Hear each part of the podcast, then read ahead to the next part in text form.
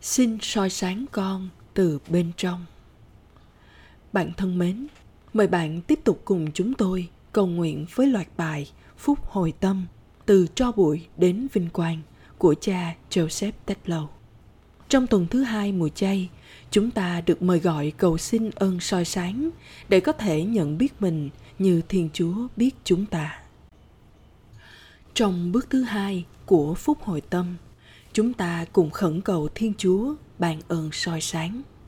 Bởi lẽ, tâm trí con người thường chỉ có thể nắm bắt những gì trong phạm vi hiểu biết của họ và chỉ lưu giữ lại những gì còn trong ký ức.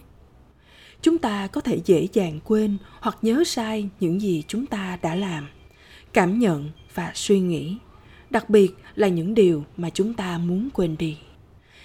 Chính vì thế chúng ta thật cần ơn soi sáng của thiên chúa nếu chúng ta muốn lớn lên trong việc phục vụ người.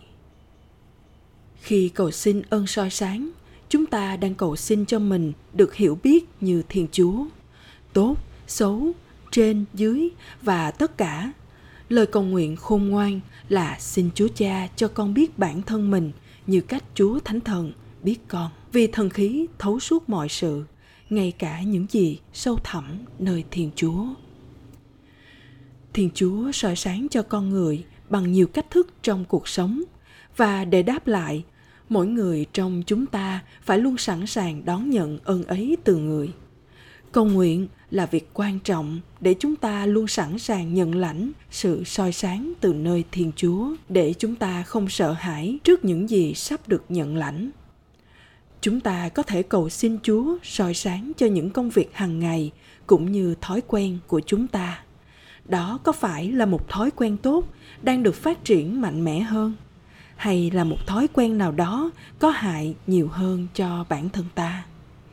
Chúng ta cần những thói quen thông thường để làm việc, bởi lẽ nếu không có những thói quen ấy, chúng ta sẽ mất cả ngày chỉ để ăn sáng. Đồng thời hầu hết mọi thói quen đều có thể mang lại tự do hoặc cản trở tự do của chúng ta. Chúng ta phải xem xét lại thật kỹ lưỡng. Và thói quen có thể biến thành những quyến luyến không tốt.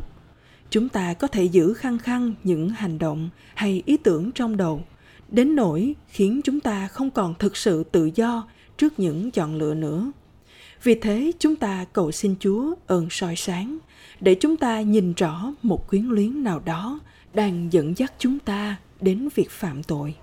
Xin người giúp chúng ta có cái nhìn sâu sắc về những quyến luyến trên.